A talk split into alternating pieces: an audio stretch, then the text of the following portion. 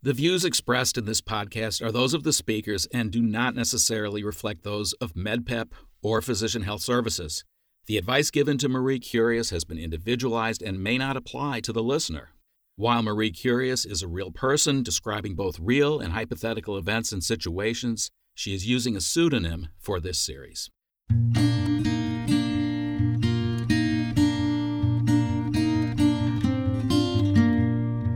Welcome back to MedPep, the Medical Professionals Empowerment Program. I'm Dr. Les Schwab, the host of MedPep. I'm a practicing internist, an experienced medical leader, and a trained professional coach. I help medical leaders, physicians, and health professionals develop strategies and plans for managing workplace complexity in today's stressful and depleting healthcare environment. I'm here serving as the guide of Dr. Marie Curious, an early career primary care internist with a large and demanding practice here in Massachusetts. Marie is determined not only to survive, but to thrive at a time when professional burnout is rampant throughout the entire healthcare system. In each MedPep episode, I facilitate a conversation between Marie and an expert with knowledge and skills to help her optimize and humanize her experience practicing medicine. Today's expert is Dr. Jane Liebschutz, who is going to speak to us about career development. But before we jump in, I'd like to ask Marie how she is and has anything transpired since we last met. Les, it's always a pleasure to be back with you. Thank you. Since our last session, I have been thinking more about not only to embrace the sense of powerlessness, but how do we harness that and stand up for what I think is right. And there's certainly finesse to it, and that's something I'm working out. Excellent. I mean, that was really kind of an apparent paradox between powerlessness and yet standing up. But yes. I think Mark walked us through how that actually looks very well. And I'm, I'm glad that was of such interest and use to you. Thank you, Les. Dr. Liebschutz, I want to welcome you to the program. Thank you. May I call you Jane? Of course. Jane, can you tell us a little bit about yourself and what you do for the lot of us physicians. Sure. I am the chief of the Division of General Internal Medicine at University of Pittsburgh, UPMC Health System. I am new to this position after having been at Boston Medical Center for more than two decades. And while I was at Boston Medical Center, I functioned as a wellness director for the medical dental staff and I also did a lot of faculty development programs. So I've had an opportunity to see from all different angles the issues that primary care physicians and generalist physicians face in their uh, uh work life. Jane, that actually sounds quite novel that you were a wellness director. And I must say, BMC must be ahead of its time because I've never heard of this position. What did you do? So it was the very thoughtful leadership of the malpractice group. Boston Medical Center is self insured for malpractice, and the leader of that saw that physicians were really downtrodden mm. and needed some wellness. And he donated some money that went to a pot to support some of my time to do that role. And in the period of time, the five years that I had that role, part of it was culture change. Mm-hmm. So developing resources that people could draw on, as well as conducting classes such as resilience training, mindfulness based resilience training, and then developing a strategic plan for the hospital to really build out this program. And to my delight, it is really thriving. And there's a high level faculty member who has a position that works with the chief medical officer to work on wellness throughout the institution now. So that was really a win win. That sounds so fantastic, Jane. And much of our podcast series has focused on wellness and how do we thrive by developing some of these skills. And I wonder if some of the things you developed has spread to other organizations or, or you've taken that with you to Pittsburgh. Interesting that you asked. One of the first things that I did, even before I came here, I connected with some of the folks who are doing wellness, and we had a meeting my first week here. And from that, we developed a plan to have a wellness symposium. And that has really taken root, and we've moved forward in a major way and brought in a lot of key players from both the medical school and the health system to do a symposium next winter. And we've gotten financial support as well from the health system. And in addition, our institution has signed on to be part of a physician wellness academic consortium, which uh, was based out of Stanford. And there's now 11 or 12 institutions around the country, large, well known institutions that are part of this consortium. And so to be part of the consortium, you commit to surveying all of your clinicians on a yearly basis using some common survey methods asking about burnout, intent to leave, sleep, relationships, etc. And then from that, develop interventions. So I'm very, very excited that Pittsburgh and UPMC has agreed and signed on to this and is committed to this. That sounds fantastic and something we need definitely across the board for all physicians. And Jane, it's amazing that you were able to take that program here in Boston and now spread that to Pittsburgh. And that really seems like something to aspire to in a career. Whereas for me, I feel like I'm just doing the daily grind right now, even though there are moments of joy and I'm trying to hold on to them. But how do I go from job mode to career mode? One of the things about being a primary care physician is that you're really a generalist. And one of the things that I think could give you some focus, career focus, while still doing clinical medicine is thinking about a skill set mm-hmm. that might give you a niche that you could develop sort of an expertise within primary care.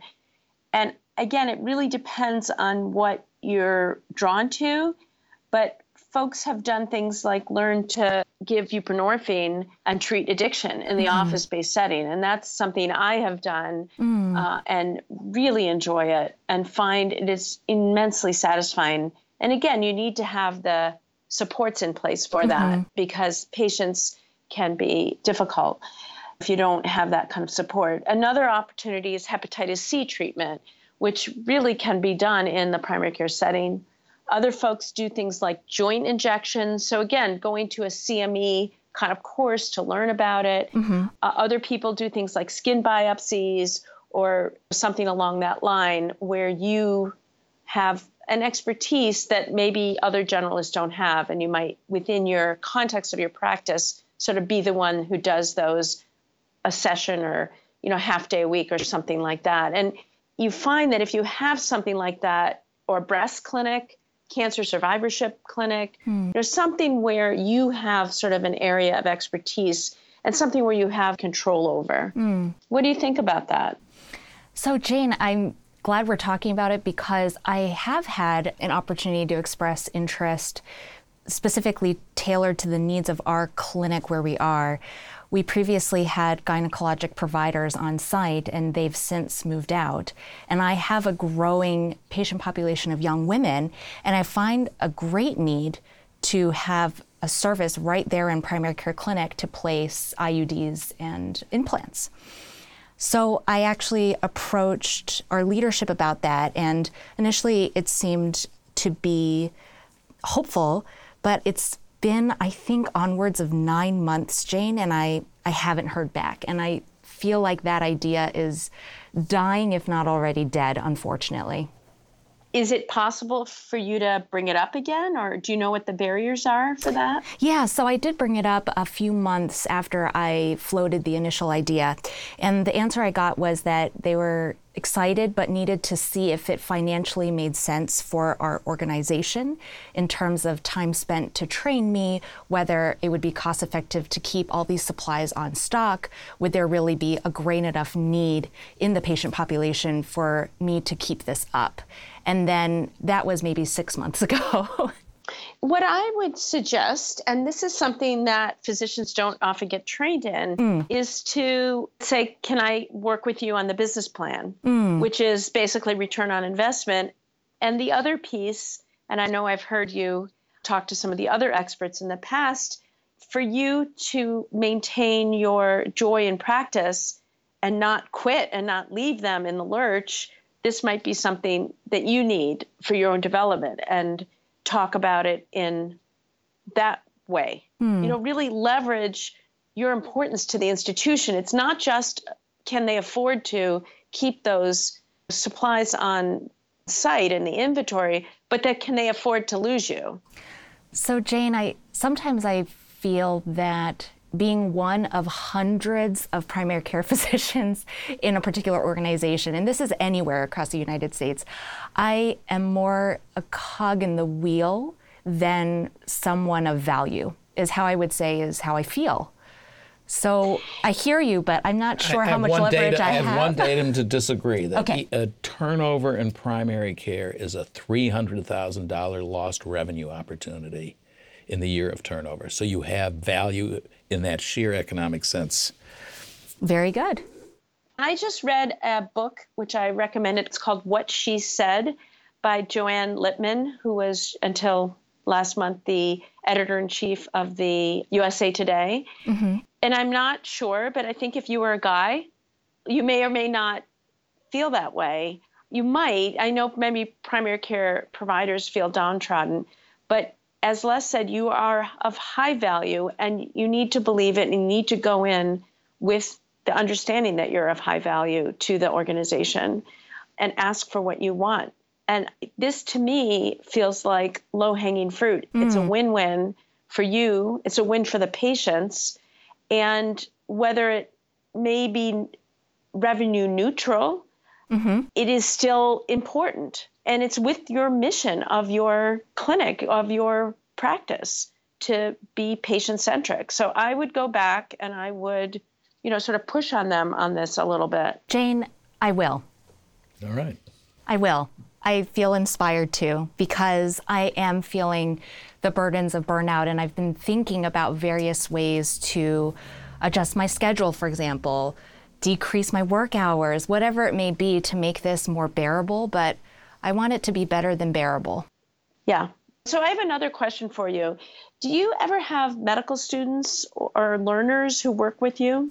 You know, I'm glad you brought that up because I was actually approached whether I would be interested in taking on one or two first year medical students. There would be some time compensation, things like that. But I worry that if I take that on too, I would be, from you know the words of one of my mentors, jumping from the frying pan into the fire. Uh, really, just adding on too much to an already bloated schedule.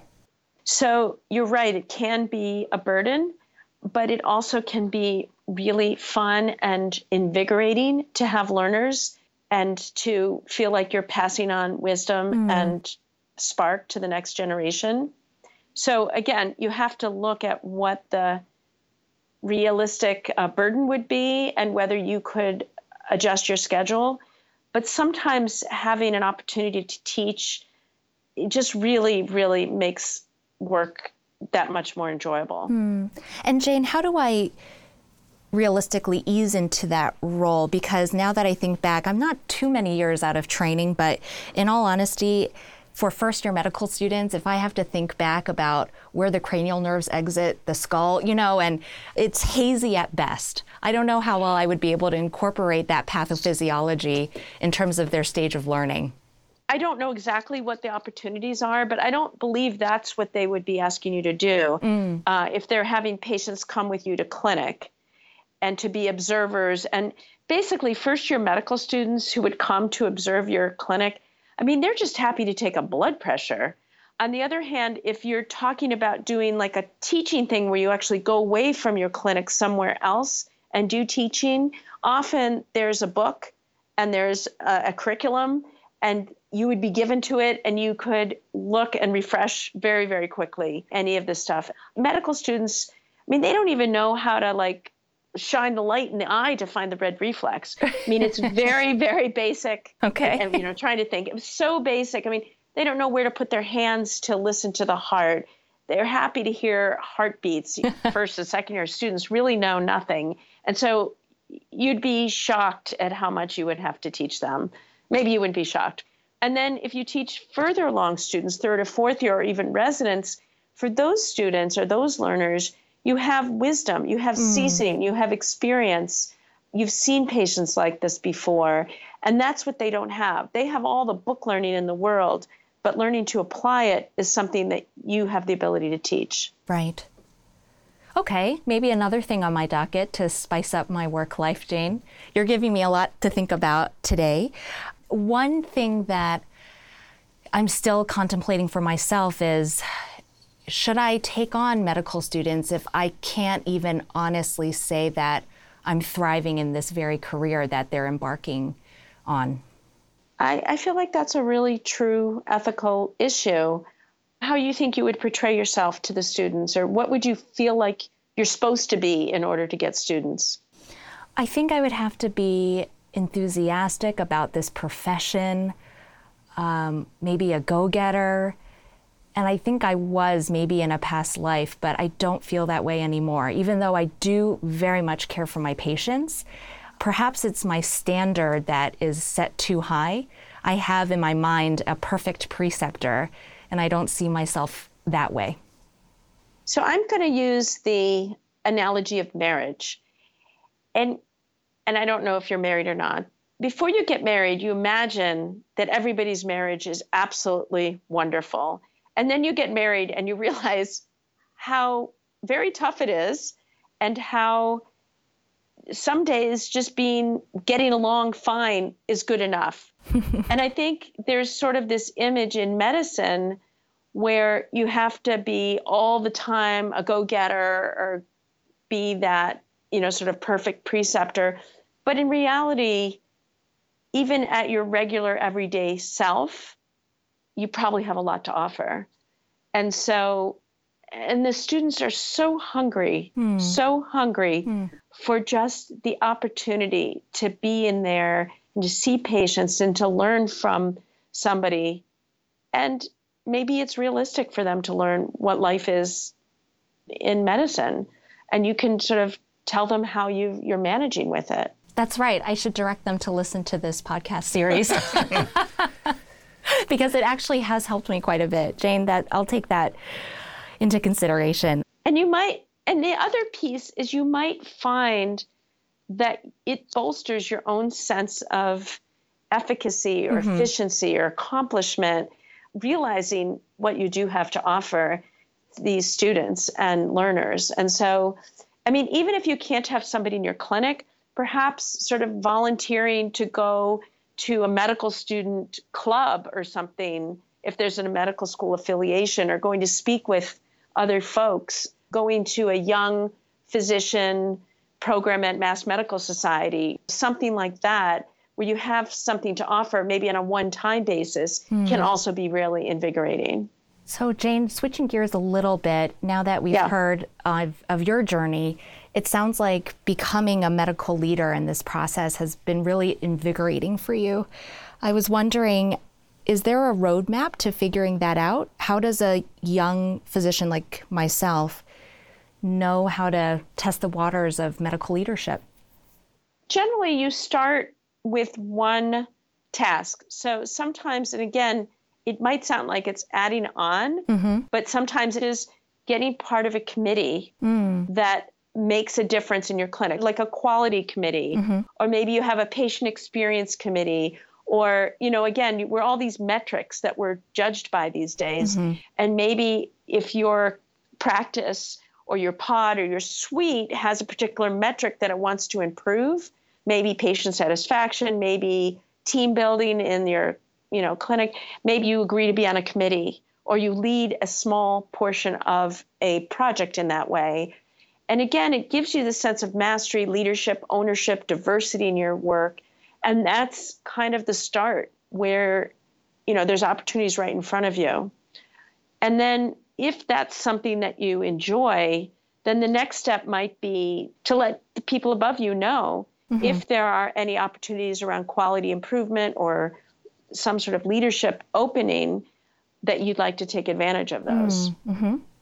I think that sounds very practical. One thing I am worried about, though, is unlike taking on a medical student where that would actually um, be incorporated into my FTE, joining a committee or starting some sort of quality initiative is going to take more time away from my family. And I sometimes joke with my other physician friends that we all wish we had a whole staff of people to help us at home, um, like a Downton Abbey mother, but we don't. And so I have two young children, both less than five years old. And so, how do I balance that?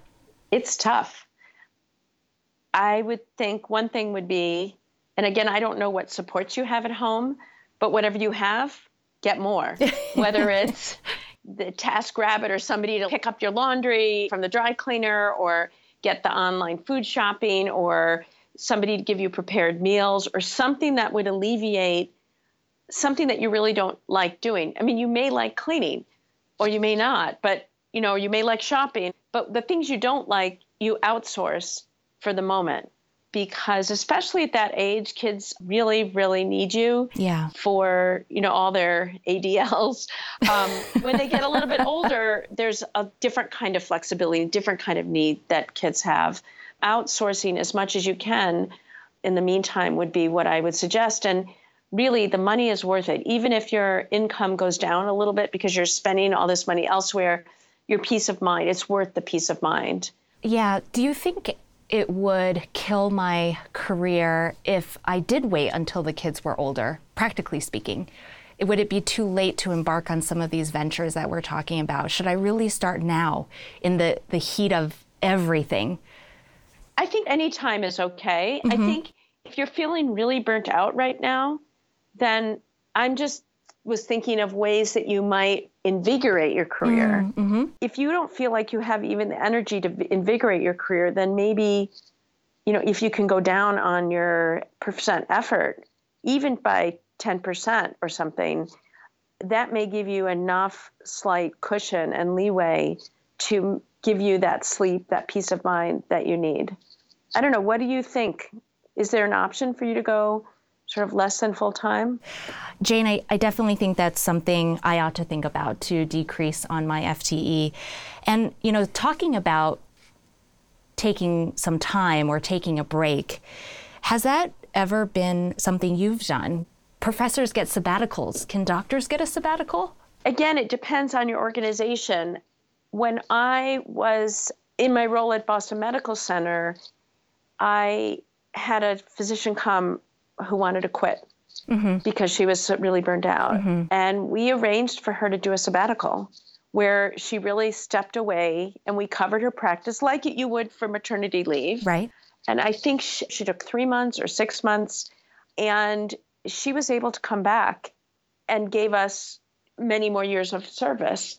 And so I think it depends on your organization. I mean, if you're in a really small office, I think it would really put a very big burden on your colleagues. Right. Yeah. But maybe you could have higher locum tenens in or something uh, for that period of time. I mean, you can't expect to get paid if you're not working, but if your organization can absorb a period of time for you to be away, that would be helpful. Again, if your organization is like many other, you're highly valuable as a primary care doc. And to lose you, as Les said a few minutes ago, is a big financial hit to the organization.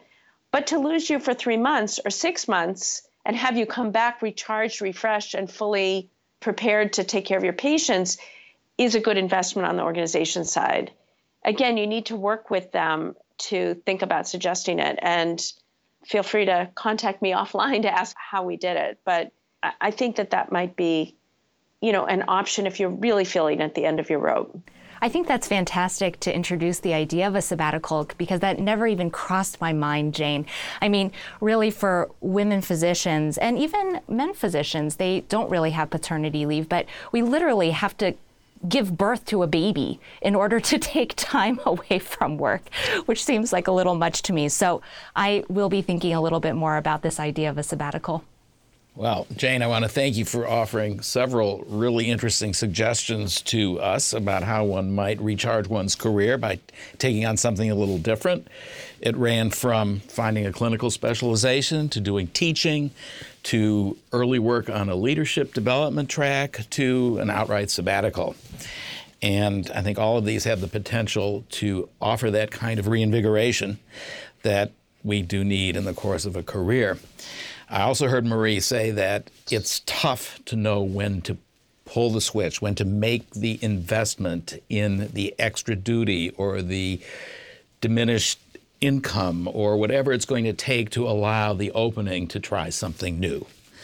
You did make the point that sometimes it pays for itself, that it can be invigorating enough by itself, that it will recharge and be a, a, net positive, even though on the surface of it, it looks like a little more in an already oversubscribed life.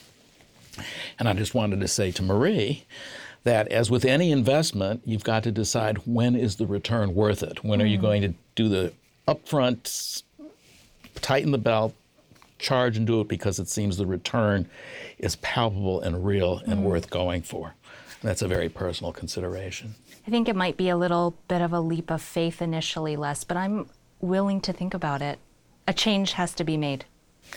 Indeed. Again, I think another theme that Jane brought is that you bring so much to the table, and that it's a change in the name of your own values, certainly to yourself, but also to the people that you work with, the patients who need that GYN service, the medical students who have not talked to patients, have not observed and had dealt with a real longitudinal relationship. That's what you do, and they have a lot to learn by participating with you in that.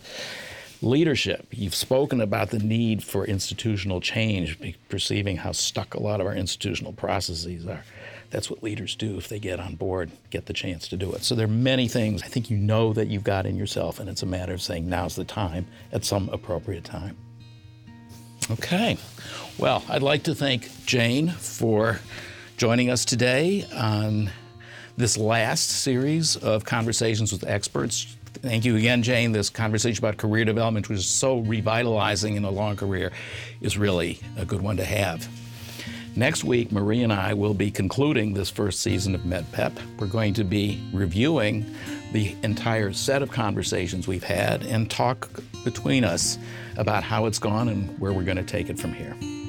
Jane, it was incredible to hear your perspective and just knowing that you've made it.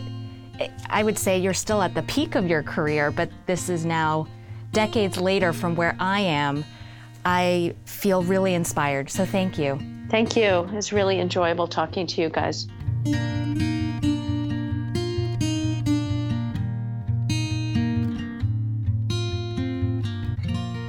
If you have a question or a comment about today's program, email us at feedback at medpep.org or simply visit us at medpep.org.